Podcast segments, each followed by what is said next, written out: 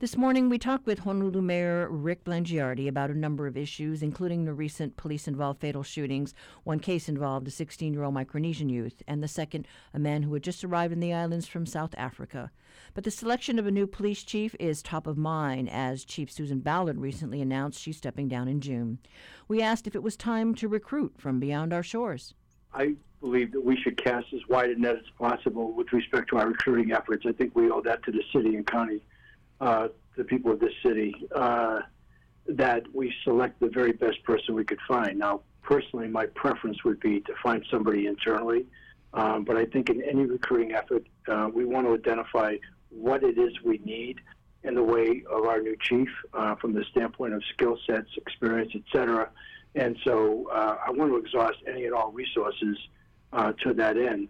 But that said, let me be clear, this responsibility actually belongs to the police commission.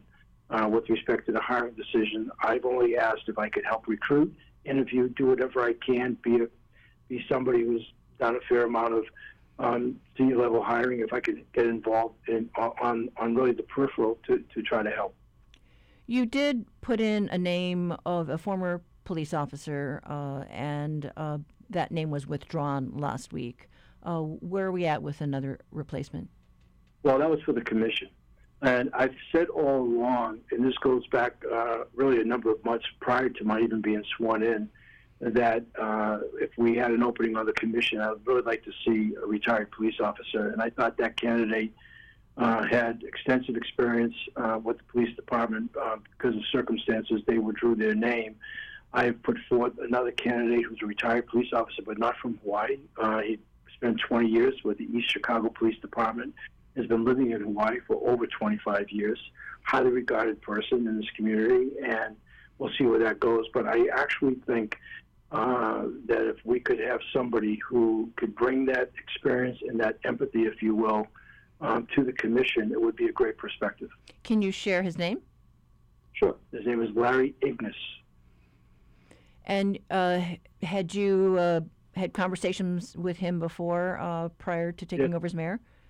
He'd been recommended to me uh, by a number of people whom I like and know in this community. I've talked with Larry. I've met with him. I obviously interviewed him. I was very impressed with him. He's mature. Uh, he brings um, a lot a, a lot of experience and love of this place and knowledge of the city. Obviously, he's been here for a living ever since he retired. Um, but that said, uh, you know, uh, the vetting process is really, really good on the commission, and I think that uh, we'll, we'll see how this goes, but I think that um, Larry's going to do quite well. And you had been meeting regularly with uh, Chief Susan Ballard uh, weekly just to get a better feel for, you know, what was keeping them up at night. Yeah, that's exactly right. You know, I, I don't have direct, um, which I didn't know, to be honest with you, coming in, uh, the level of... Uh, Uh, supervision, if you will, uh, of the mayor with the police chief per se, but they were really clearly spelled out to me. Uh, so once I understood that, I thought, okay, this is a great opportunity, though, to get to know them uh, from the standpoint of what resources I could possibly do to help them, uh, what they needed, what they were thinking about. As you just said, you know, what kind of kept them up at night. So if I could be that resource to work with them, and at the same time, down low, talk about issues that were of concern to me with respect to things like homelessness and Uh, other kinds of crimes. Uh, you know, it was a was a great uh, consult, and we, we were doing that weekly. We have had two police-related fatal shootings in two weeks, and uh, uh, you know, I, I know they still have yet to release uh, uh, a lot of the reports and you know some of the additional f- police cam footage. Uh, but what are your thoughts about those cases? Well, they're tragic, to say the least, you know, and I don't have the details uh, because I had actually requested a briefing and have yet to receive one specifically. So I'll be very honest with you. Uh, as of this morning in this interview, I have yet to hear from Chief Ballard, even though I had called her uh, a couple of times this weekend uh, in order to best, you know, represent H P D. I felt it was her, her place to let me know, but... Um, So that said, my feelings are obviously tragic, very different circumstances. I did watch the video from the body cams of the uh, the last um, shooting, and just wish that things like that wouldn't happen.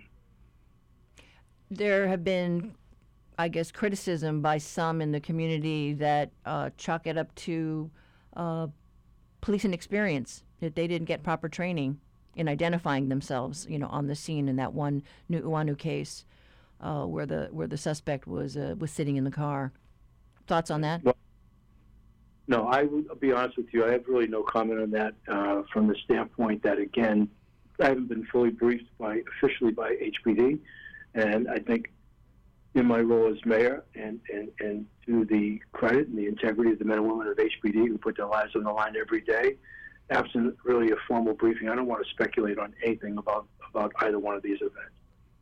There was some call uh, about uh, putting in people in the commission that represent the community, whether it's a Micronesian or someone that was representative uh, just of the cross-section of our island. Uh, what are your thoughts about that? Well, I would say this. I just tried to put a candidate in who had been on the force for twenty-nine years and nine months. Prior to that, had spent eleven years in the Army with the uh, military police, who works for security at First Hawaiian Bank, who got glowing recommendations from the C E O, and he was Hawaiian, and, and that wasn't going to fly. So I'm going to come back again to what I just said about the chief of police, and that is I want to put the very best person. I'm not looking for, to bring in somebody from any ethnic group necessarily. It's the very best person. I happen to know Larry Ignas has a really great background, um, and you know, given the circumstances, that's my focus. And who would be the best person with the best qualifications as opposed to some set, some subset of our population? And switching gears here, today is the first time that we will be uh, allowing uh, residents sixteen and above uh, to sign up for the vaccines. Uh, thoughts on that? Well, I'm very pleased. We've, we've you know, done quite well uh, at our ability to distribute the vaccines. And, you know, just last week there was a headline, we hit a million. And we have a capability right now with the, um, you know, with, with, with all the resources that are there to do well north of one hundred twenty-five thousand vaccines a week, um, but we don't have that kind of supply, and especially now with the recent J and J uh, pause, if you will. I do think that that will come back on the market. It, it may be of some concern to some people. Uh, we'll see how it gets presented, but at the end of the day, Pfizer and Moderna and, and the supplies that we've had, if, last time I checked, we were in the top ten of um, all the states as far as percentage of pa- population vaccinated, and um, really pleased that we're making the kind of progress we're making. With the lowering of the age, I know the one thing that popped up in my mind was, you know, the move to uh, start allowing uh, more sports. Uh, and, uh, you know, we did have the University of Hawaii football team go back into practice, and after a week, you know, they, they had a, a little cluster of COVID cases. Uh, you know, are you worried about what we might see out on the field with, you know, A S O and Little League? No, I'm not, actually, because, you know, all along I think our the kids have paid a phenomenal price at being held back from, from being able to compete. We're going to hope that the adults behave like adults. We don't have spectators. Uh, but if you look at the incidents, again, I'm not a I'm not an epidemiologist, but I've watched and listened and read a tremendous amount on this. I think now that we can have our kids go back and even back in school, I'm not I'm not worried about them becoming clusters. What happened up at U H is a very different deal, and those are young men, a little bit older. Uh, but I think you, since you mentioned A Y S O or Little League or any of those kinds of sports, I, I think we're going to be just fine. And uh, mind, you know, we don't have any plans on vaccinating kids at this point. I know there are trial studies going on under the age of sixteen, and all of these children are under the age of sixteen. Right. I mean, I just know driving around, uh, you know, our, our local parks, uh, you know, you do see a number of of uh, organized sports, you know, out there in the afternoons. Um, so I guess we just have to hope for the best and, and uh, I guess remind people that they have to keep yeah. their distance and, and wear their masks. Well, yes, we're going to have to hope for the best. And again, it's the adults, you know, we've asked for no spectators, uh, which, you know, it's very difficult. I understand, having been a parent, had three kids grow up, uh, you know, playing sports and remembering all those years and all those fields and whatever, but right now, for the time being, um, that's the way it is. But, you know, I, I have a lot of confidence here. We do want to hope for the best. Look, we're in a very different place, and I'm really pleased as of April eighteenth where we are with the amount of people we have vaccinated in this state. And as I just said earlier, what our capability is, and is what we're seeing right now, even on a global basis, the efficacy of the drugs, Moderna and Pfizer, are tremendous. And for that matter, so is J and J until they had the blood clot issue. So I think when you look at the percentage of our population that we're vaccinating and projections on a going forward basis, week by week, if not day by day, we get better against this disease. And so I think we're trying to get on with our lives here, and now is a good time. I was really pleased when the Department of Health allowed us to get our kids back on April twelfth, and we got our schools back on March twenty-second, and we're just trying to go into the future here and put our lives back together. I know the Johnson and Johnson vaccine rollout had included uh, clinics or outreach for the homeless population. Uh, yes. Because now, you know, that they're substituting out in various clinics. Uh, uh, are you suspending any of the uh, additional, I guess, compassionate disruption uh, schedules at all?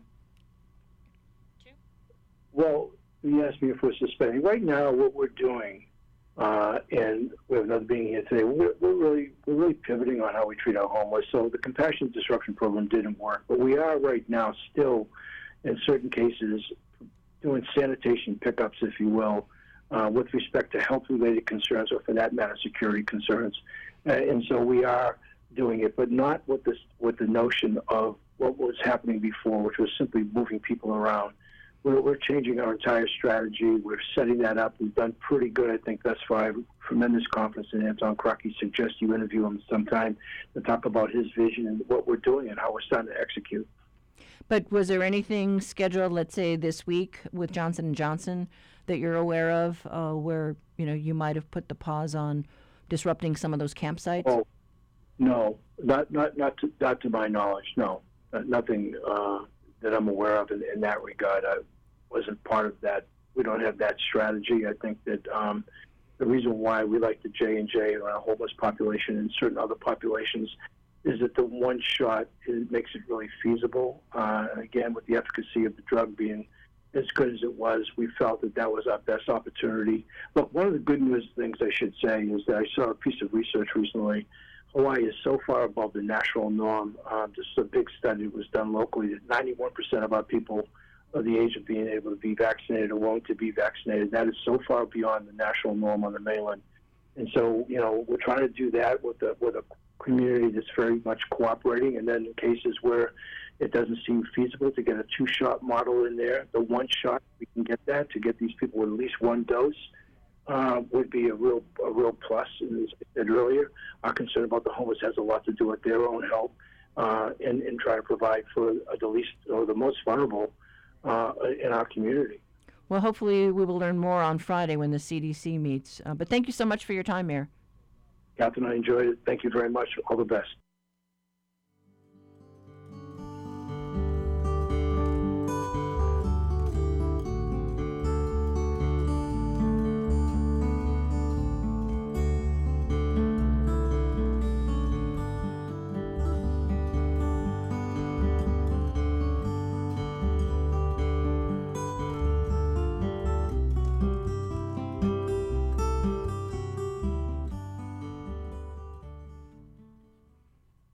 This is The Conversation on statewide, member-supported Hawaii Public Radio.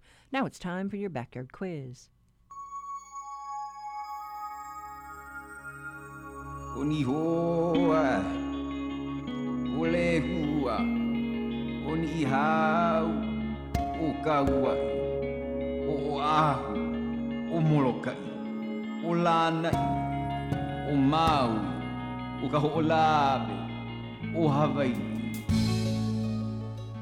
In today's backyard quiz, we're testing your knowledge of local doctors. Well, sort of. If Doctor Daniel Kalani is a name that sounds familiar, it's because he was a character played by legendary actor Richard Chamberlain in the eight, eight, uh, late nineteen eighties. Do you, you remember uh, another doctor he played, Doctor Kildare? Well, Doctor Kalani was a prominent internist who returned to, the, to Hawaii to give back to the culture that he was raised in. He practiced at the Kamehameha Medical Center, a fictional hospital set in Honolulu, while he navigated his relationships with his adoptive parents, his eighteen-year-old son, and his love interest, a high school drama teacher. Unfortunately, Doctor Kalani's stay in our islands was short-lived. The television show he was the star of only lasted nineteen episodes. With such a short run, we thought it might be a challenge to tell us the name of the series, but if you know it, give us a call. nine four one, three six eight nine or eight seven seven, nine four one, three six eight nine. The first one to get it right gets a reusable tote bag that tells people you got it right.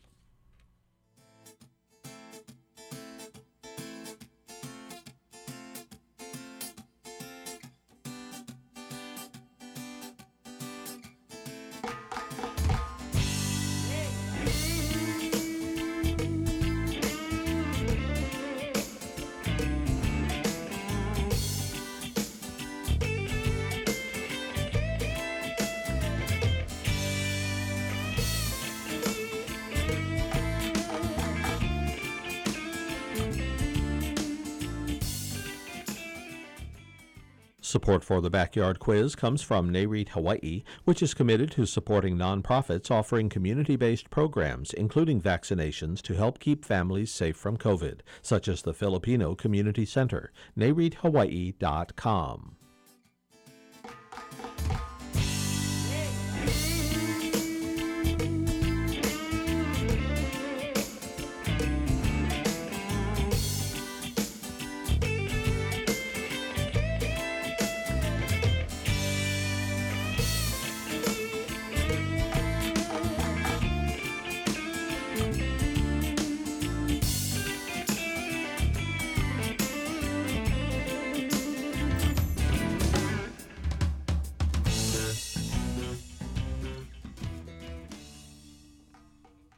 Doctor Lauren Pang is with the Department of Health's office on Maui. The Valley Isle was to offer the Johnson and Johnson vaccine at a mass clinic this past weekend and also at Maui College this Wednesday. But because the Centers for Disease Control put it, the pause on its distribution, officials switched it out to the Moderna vaccine. We wondered if the change affected the appointment schedule. First of all, uh, Johnson and Johnson, I call it J J, it came on uh, quite recently after Moderna and Pfizer. And apparently we thought a lot of people wanted that. It's a single shot, and it's a little more classically developed, not the uh, high-tech uh, uh, mRNA vaccine. So we thought a lot of people wanted that. So when it came on board, we gave some of it, and it was pretty well accepted. And then we got some more, and we scheduled uh, about a week ago Saturday, uh, about ten days ago, we scheduled a special clinic of just Johnson and Johnson. It was upcountry. Uh, at the um, high school cafeteria, and it was on Saturday morning, okay? So that clinic, the appointments filled up so quickly as opposed to the other clinics, Central Maui, Moderna, and week, uh, work, working hours. So we didn't know why it filled up so quickly, so we laid on a kind of quick and dirty survey of all the people who came, and we asked them, what's the main reason why you're here? And it was for the Johnson and Johnson shot, okay? About ninety percent said, it's the J J, I wanted it, one shot. But we also asked them, if we didn't have J J, would you still come? And about two-thirds said yes, uh, both for the convenient place of country and for the convenient hours. Within two days, we lost Johnson and Johnson. It was put on hold. Knowing what we did in our quick and dirty survey, we said, well, just switch them out. Switch them out to Moderna. You know, people continue to come, yeah. We continue on, and we hope that someday J J might come back, and that extra third that wanted J J will come back to it. And we were holding J J for the people you only see once, say the homeless groups.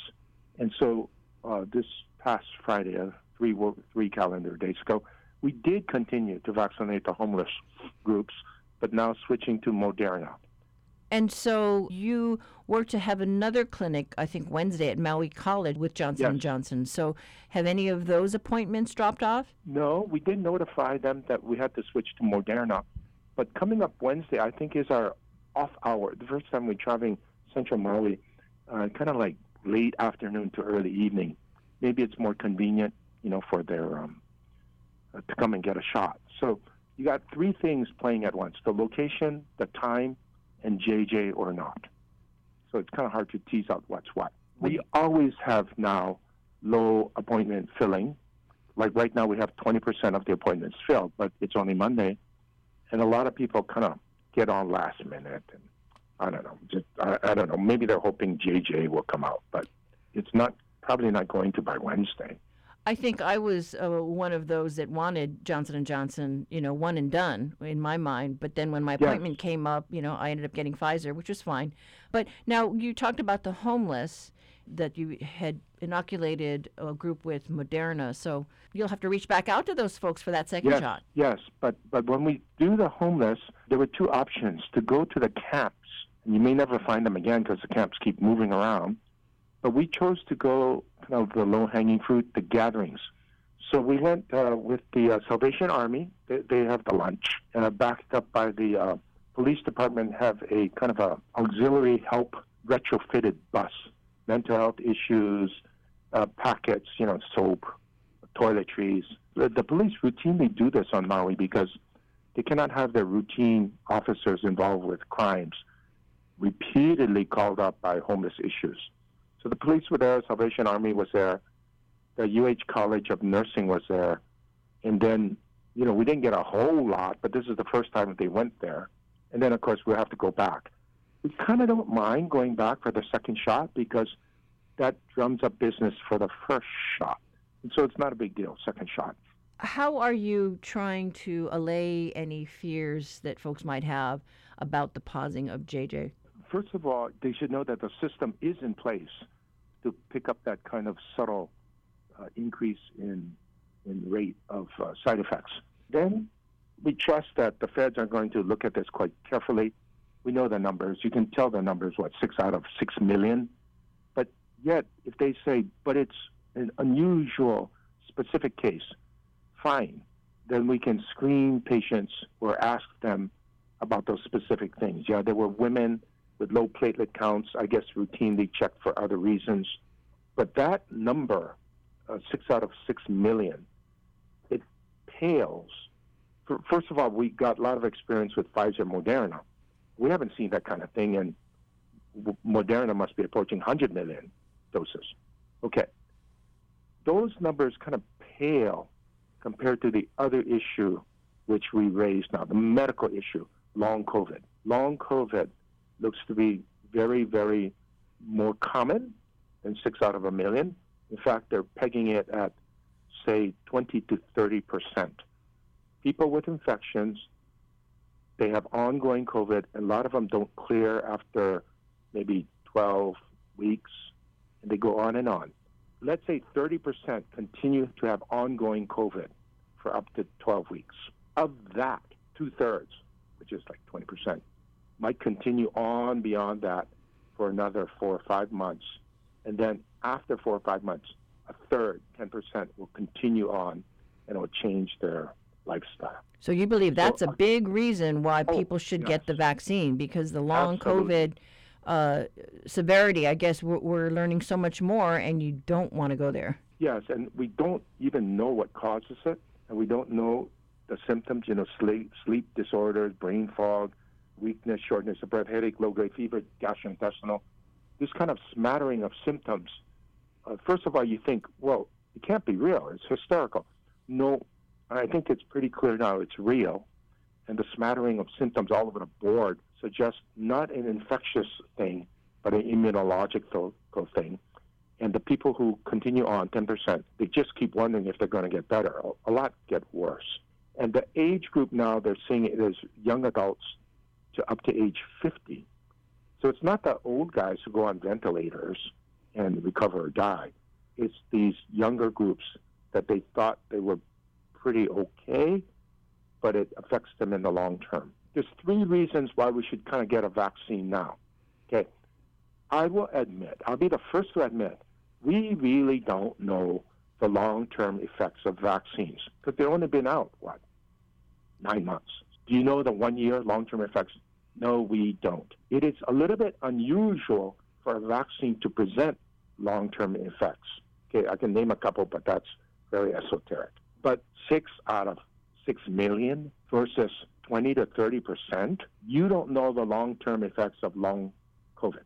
So that's first reason. And I think the medical people should get involved, because long COVID is a medical issue. It's raised by the N I H, by Harvard, by Oxford, falsely mentions it. Everybody talks about it. We don't know what causes it. We don't know how it's going to get better. There's all kinds of people grasping, oh, just get a vaccine, get any vaccine. I don't think that's been proven. But people are so desperate and worried about it, it's a big issue. So two other issues. The other is more public health, herd immunity. Initially, when we had normal COVID, I think Angela Merkel from Germany, she goes, whoa, uh, seventy percent of us need to be vaccinated to kind of control this from this outbreak from growing. And I think the U S at that time said sixty-six percent, but, you know, she would know best. But now it's more than that. It's probably eighty-five percent need to get vaccinated fully to control the spread. Why is that? Because the variants, the variations are spewing forth as the virus goes out unchecked. Right, so and they're more the infectious. Variants, some of these va variants are more infectious. Yes, in fact, that's one of the concerns, right? And some are more severe. Another concern, and some might dodge a previous COVID infection, second infection, or might dodge the vaccine someday. So the ones that are more infectious are the ones that spread faster. So right now in Maui and Oahu, you have the California variant. That is probably twenty to thirty percent more infectious than normal COVID. You have the U K variant, probably fifty-five percent more infectious. And then the U K has, what, sixty percent more severity. Then you have the Brazilian variant, P one, coming out of Brazil. That's probably two hundred fifty percent more infectious than normal COVID. In fact, it's so infectious that it travels the world. They discovered the Brazilian variant in Japan by Brazilian travelers. Do we have any and here? The, no. Not yet. But you, we are very close, because read where the Brazilian variant is in British Columbia. Whistler, the international ski set. In mm. the winter, it's like a cruise ship. Close right. quarters, people sharing, taking off the mask. Blah. You watch it explode in British Columbia and in Ontario. So we need to be on guard. Absolutely. We get Uh, Canadian visitors all the time. Okay. And I guess some of them are asymptomatic, and not a whole lot of them have been vaccinated.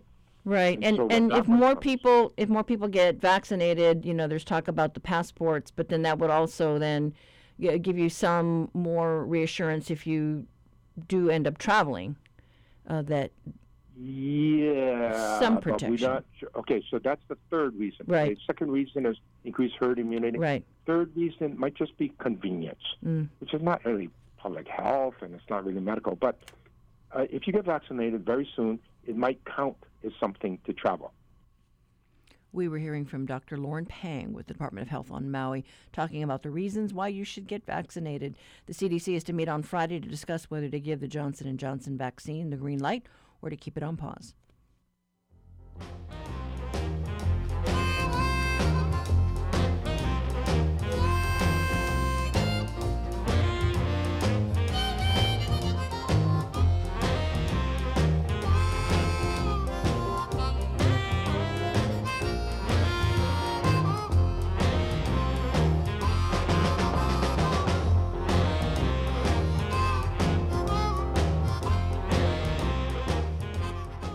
Support for H P R comes from ProService Hawaii, whose team is committed to helping businesses overcome the challenges of H R today. ProService.com slash HR experts or by calling eight oh eight, two oh seven, seven six three four.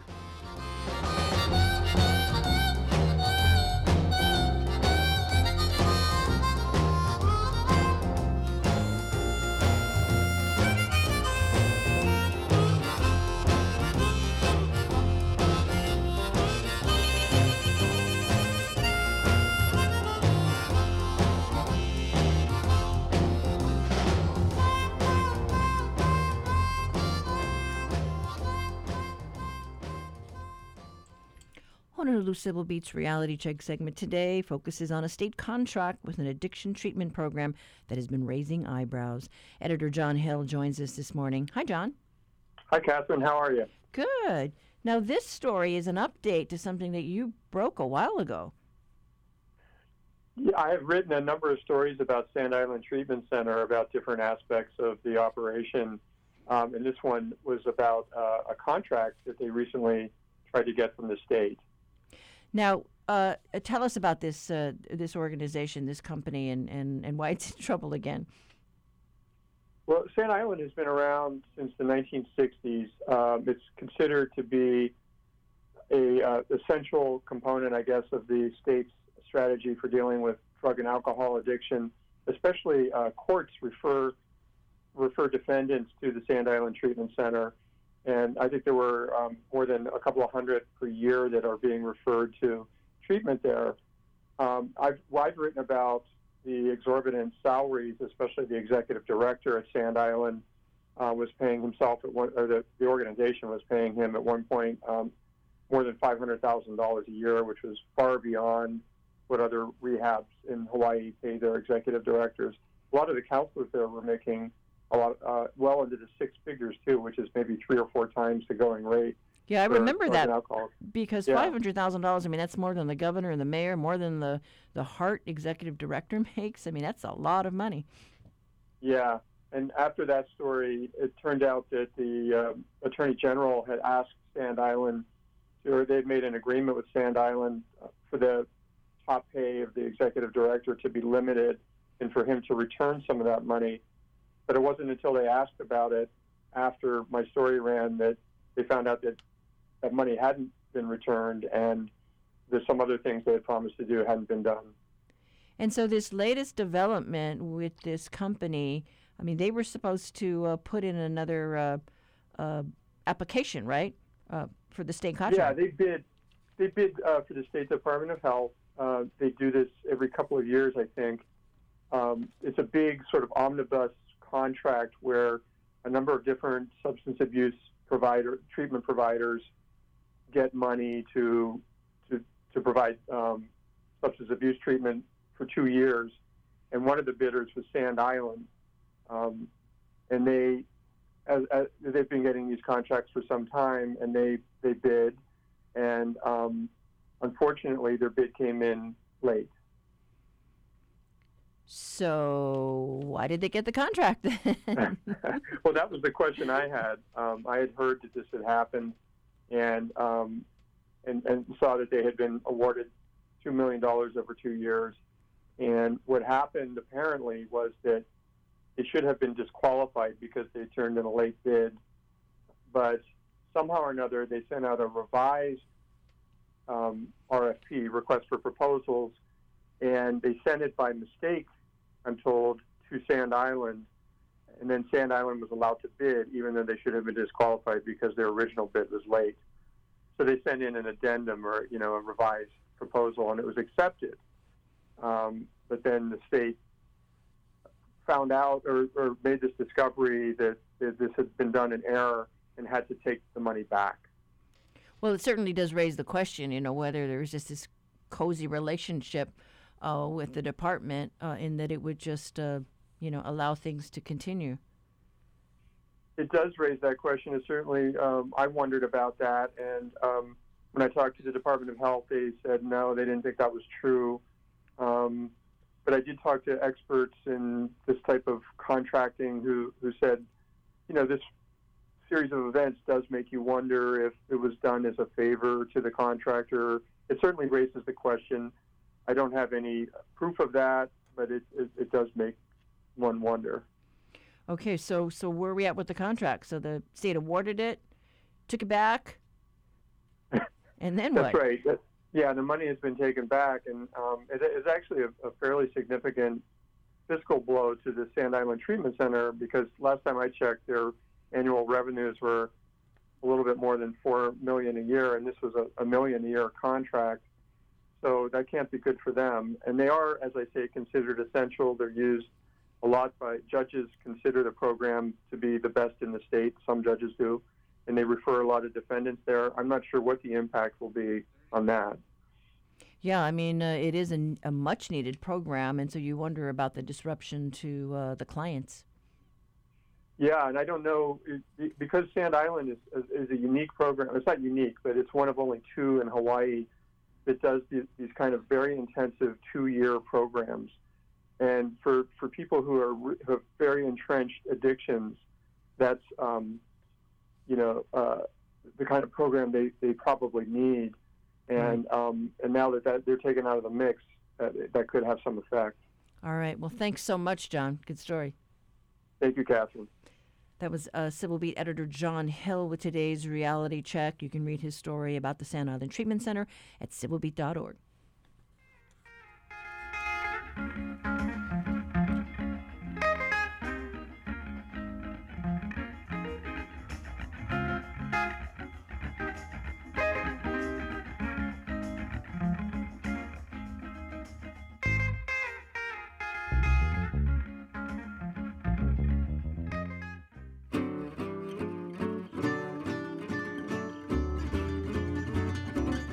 Wonder if it's normal to forget names, places, and where you put your keys? I'm Doctor Kathleen Kozak. Join me today on The Body Show. We'll talk to an expert on the latest in testing to determine if it's just a normal course of aging or a sign of some bigger trouble ahead. That's today at six thirty on The Body Show.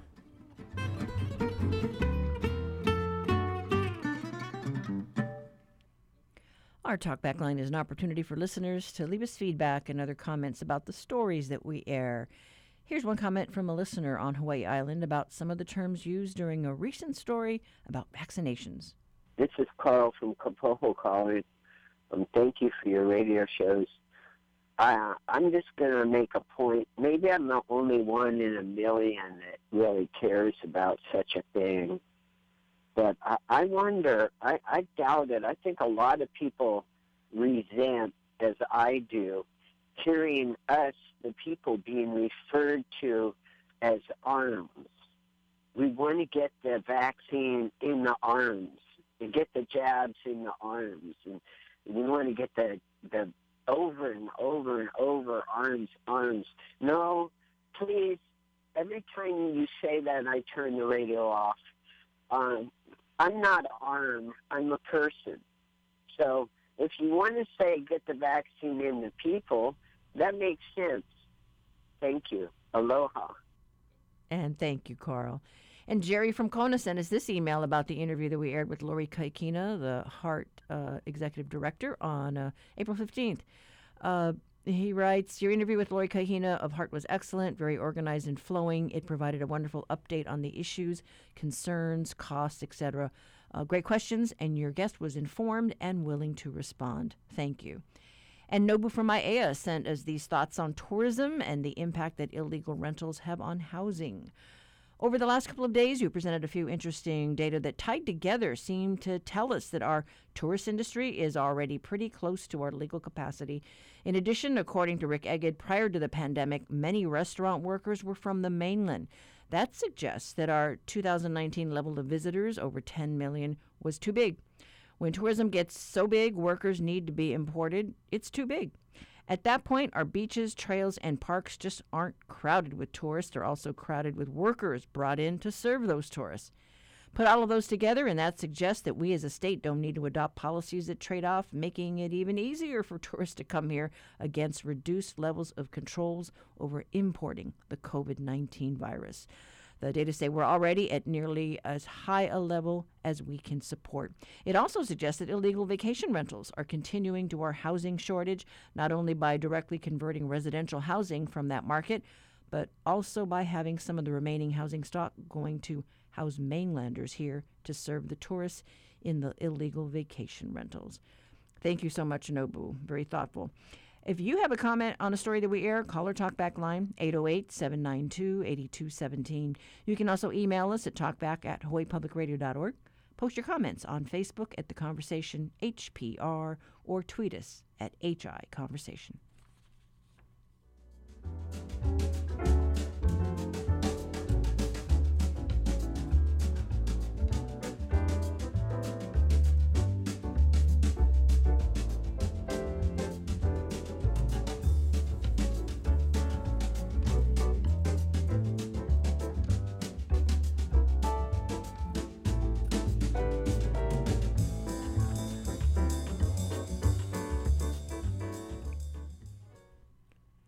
For today's Backyard Quiz, we were asking for the name of a show that first aired on C B S in nineteen eighty-nine.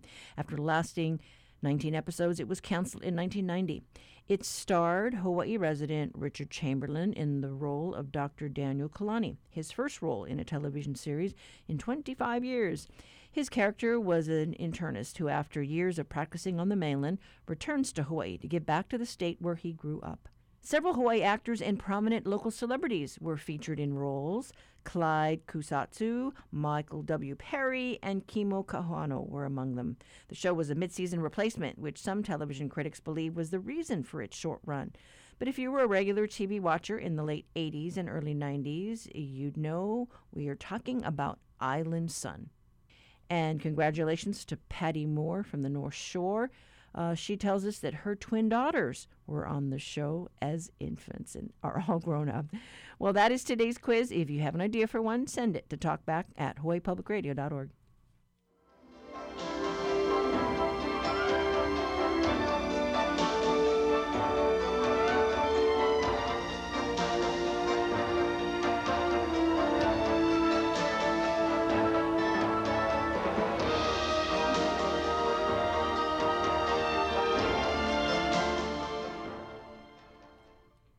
Assets School celebrates sixty-five years serving students with its programs focused on gifted youngsters and those with dyslexia and other special needs.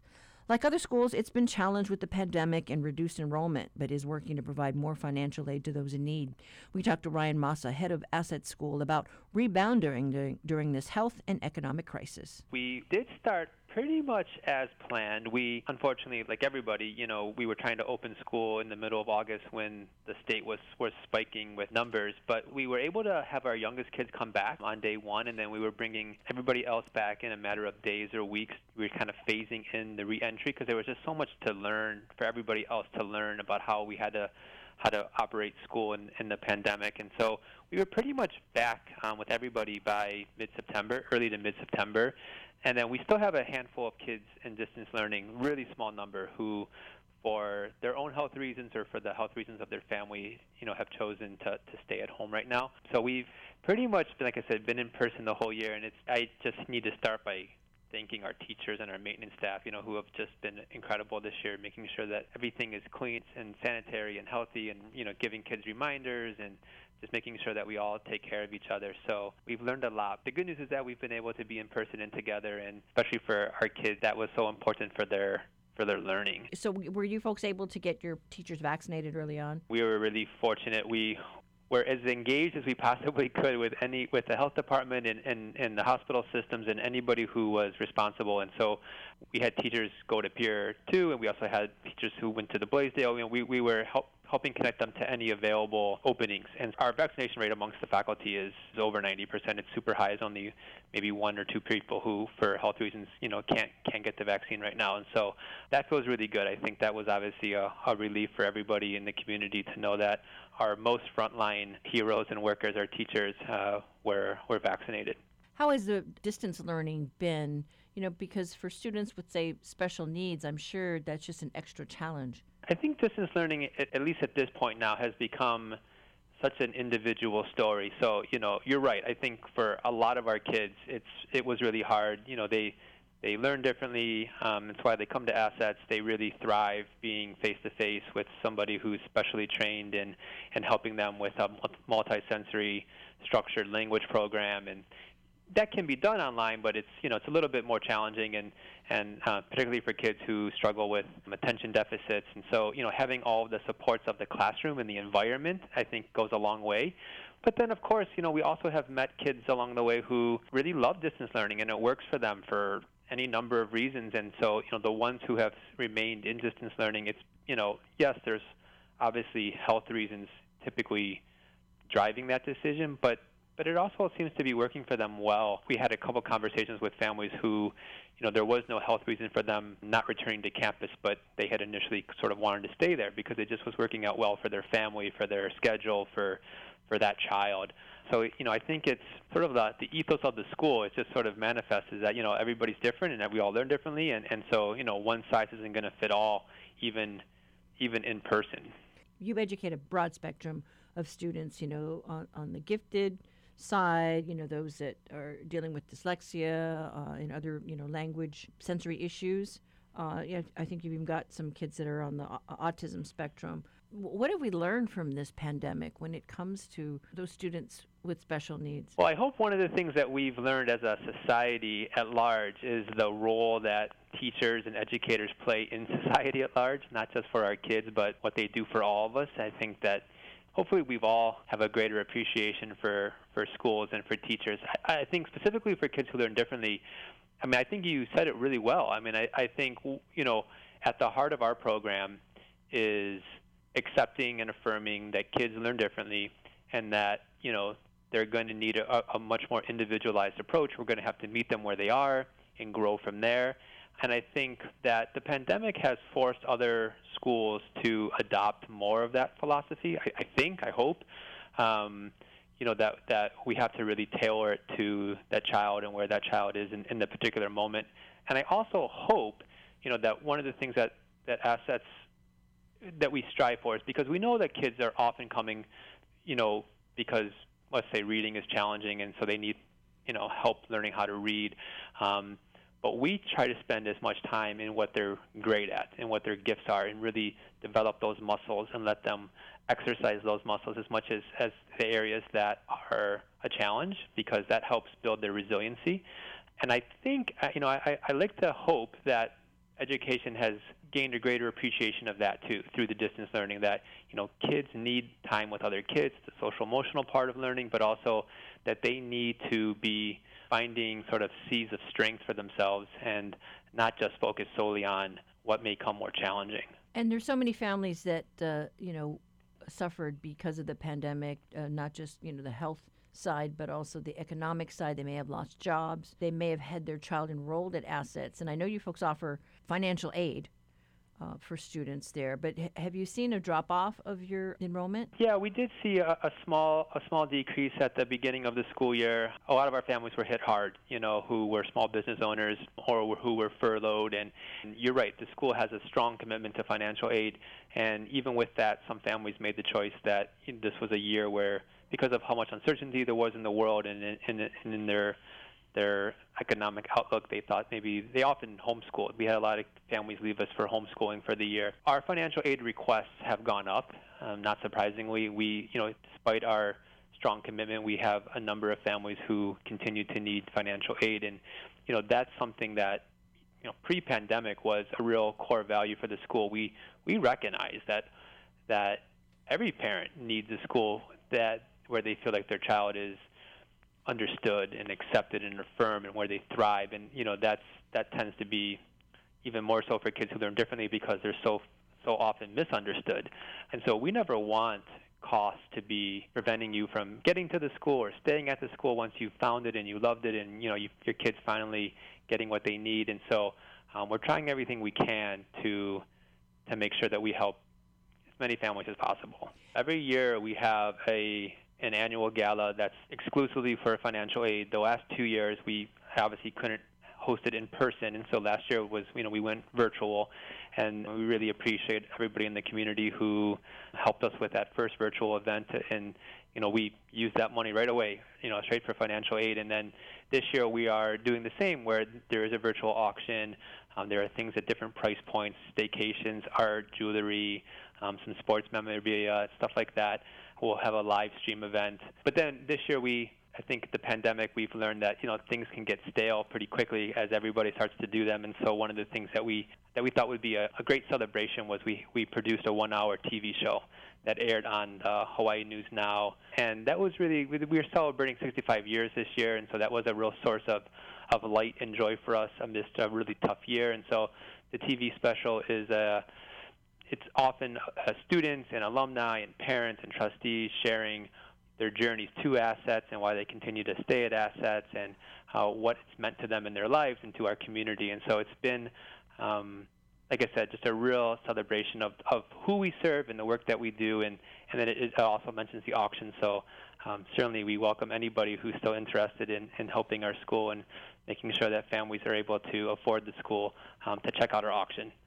And so this program will live on your website so that folks who want to know more about the school and its mission can just go online. Absolutely, yeah, assets dash school dot org. You can go there, and we have messages that will easily navigate you to the auction site or to the the program. The T V show, obviously, is the most ambitious thing we've done um, mm-hmm. in terms of media, but we do have commercials. We had commercials leading up to it. We have a couple other standalone commercials that highlight open house opportunities. Mm. So we've we've hosted several virtual open houses. We have one coming up actually um, April twenty-fourth, and those have been really neat because we've been getting obviously people here locally in Hawaii, but we've also been getting people from different parts of the country who are considering a move to Hawaii and, and um, know that their child learns differently. We also have summer, so we've we've been trying to share, I should say, some of those other programs, summer programs, open houses, in addition to just helping more people understand who we are and who we serve. That was Ryan Masa, head of Assets School, talking about marking its sixty-fifth anniversary. For links to its ongoing fundraising on online auction, you can head to our website.